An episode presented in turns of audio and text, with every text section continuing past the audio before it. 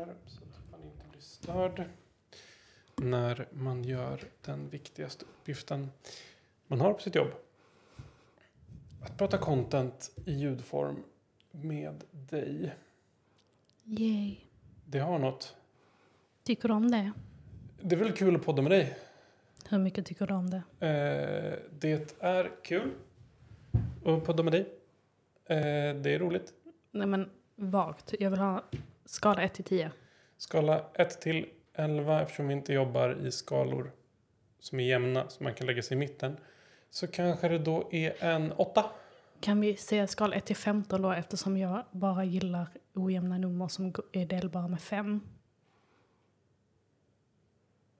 Du, så, du, har så, du, har så mycket, du har så mycket Asperger så det finns ju inte.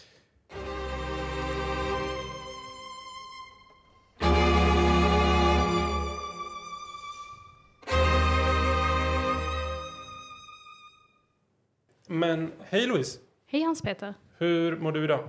Jag mår bra. Hur mår du? Jag mår bra. Det är onsdag idag va?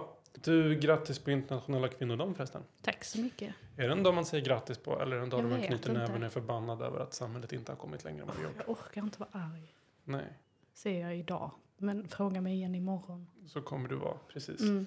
Det är väl jättebra att vi uppmärksammar ojämställdheten i vårt samhälle mellan kvinnor och män.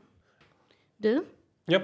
kan vi prata om organiskt och sponsrat innehåll i sociala medier? Så gärna. Det är väl en jättespännande grej att prata om. Ja, Framförallt kanske i vår bransch. såklart. Eftersom vi jobbar mycket i sociala medier. Det är väl superrelevant. Om det är någon mot förmodan, hej mamma, som inte riktigt har koll på det här med organiskt och sponsrat. Vad, vad handlar det om? Organiskt innehåll är innehåll som sprids organiskt helt enkelt utan att man med några likvida medel eh, ser till att det når fler personer. Och sponsrat innehåll är eh, annonser kan man säga. Jag fattar. Det är bra att jag fattar eftersom jag jobbar med det. Ehm, ja, men det organiska innehållet som växer med hjälp av liksom, följarna, engagemanget, hashtags. En gång i tiden fanns det ju inget tak kring hur mycket organiskt engagemang kunde växa på Facebook. Sprida sig tänker du? Precis. Jag har ett exempel från den riktiga världen. Eh, Jag kursade när jag pluggade, eh, startade upp ett Instagramkonto åt Blondinbellas hund Mm. som fick några tusen följare. Bara på grund av så att vi var ute och likade och kommenterade om det hashtags. Mm. Fick, lite, vi fick liksom en artikel i Metro. Det är så. Blondinbellas hund har fått Instagram. Det var Mm. sjukt. Peak, framgång, Hans Peter Amman. Så lätt är det ju inte riktigt att växa organiskt på Facebook längre. Nej, kanske inte på de mer traditionella sociala medieplattformarna. Kan Mm. man säga så? Så kan man säga. Ehm, men jag tänker, ehm, det finns ju andra ställen som TikTok till exempel. Där det fortfarande är ganska lätt inom citattecken. Kanske det inte är, men där det fortfarande liksom är fullt möjligt. Jag tänker på Instagram, Facebook och LinkedIn får man jobba lite hårdare. Mm. Hur lätt är det att bli stor på, på TikTok? Alltså, det tror inte det riktigt går att säga bara sådär.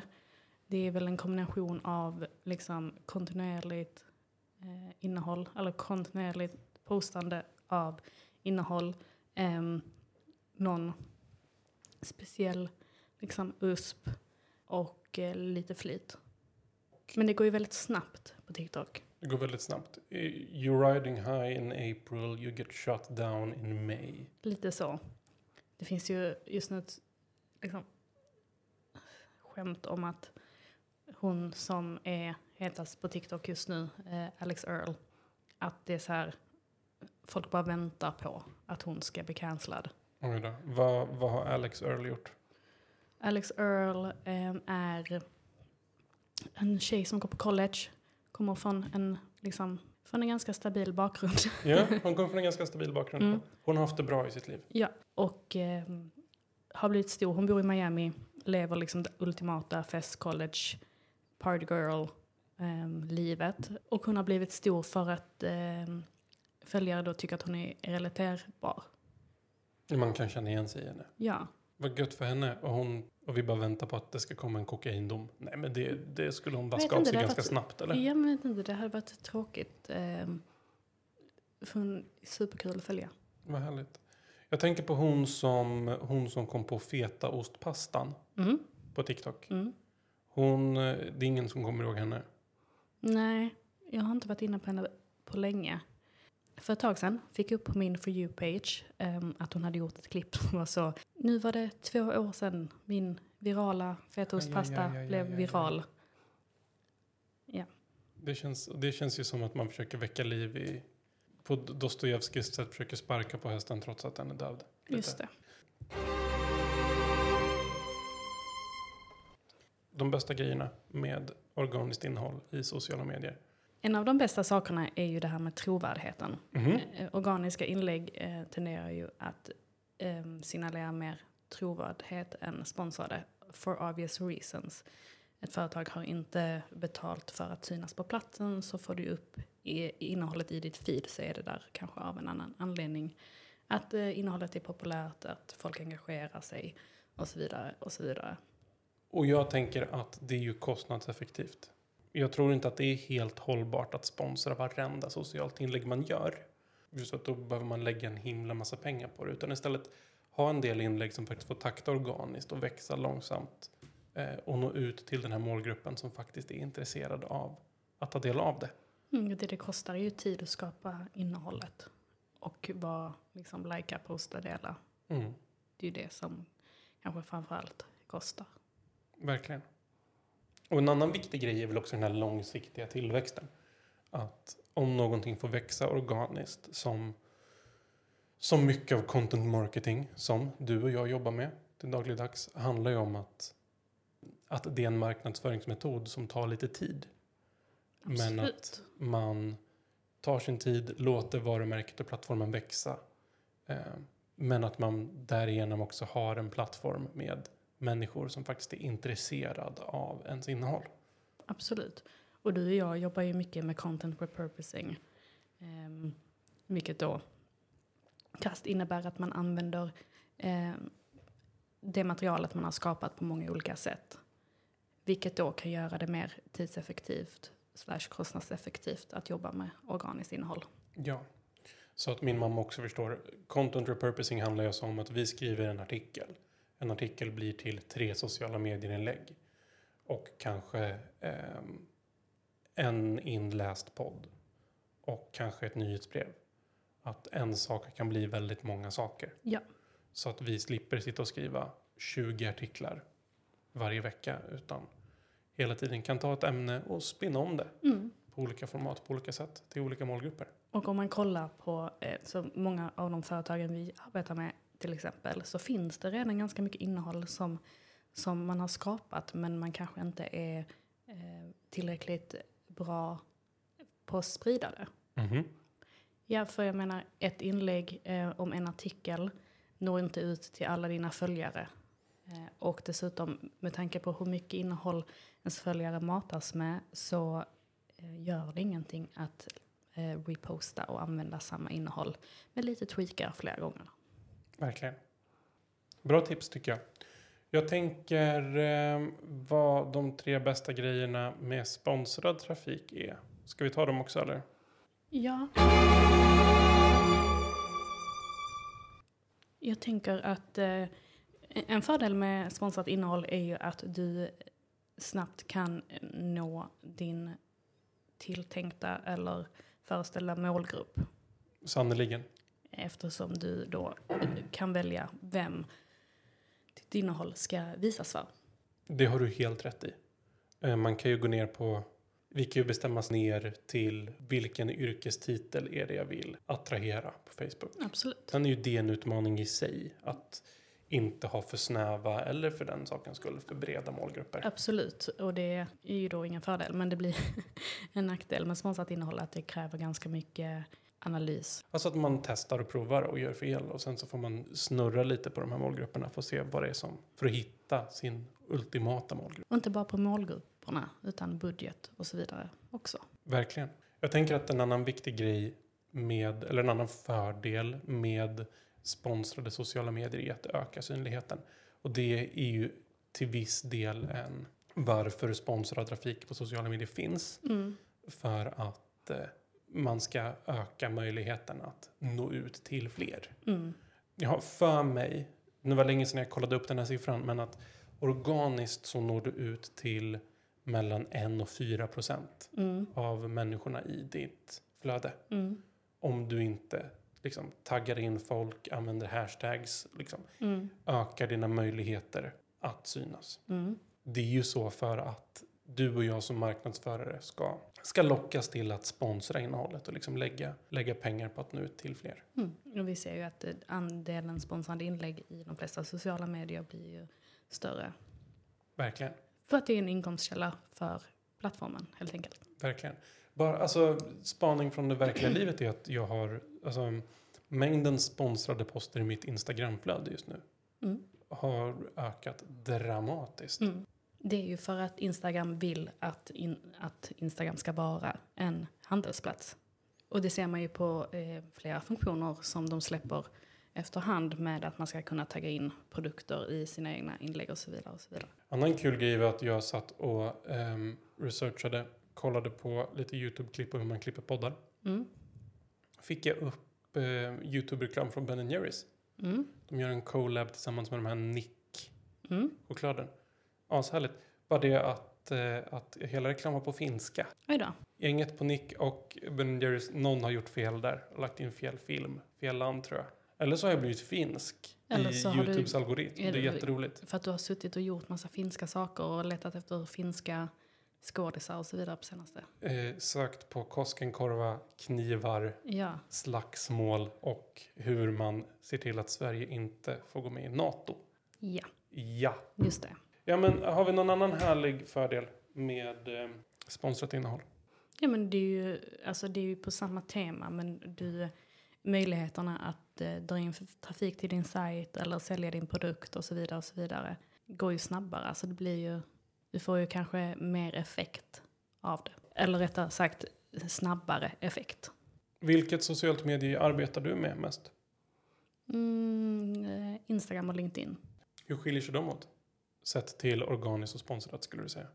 Men framför allt så skiljer det sig i alltså, typen av innehåll. Mm. Sen så är det ju, ägs de ju av olika eh, företag. Så att det är ju olika sätt man går tillväga för att till exempel sponsra upp innehåll.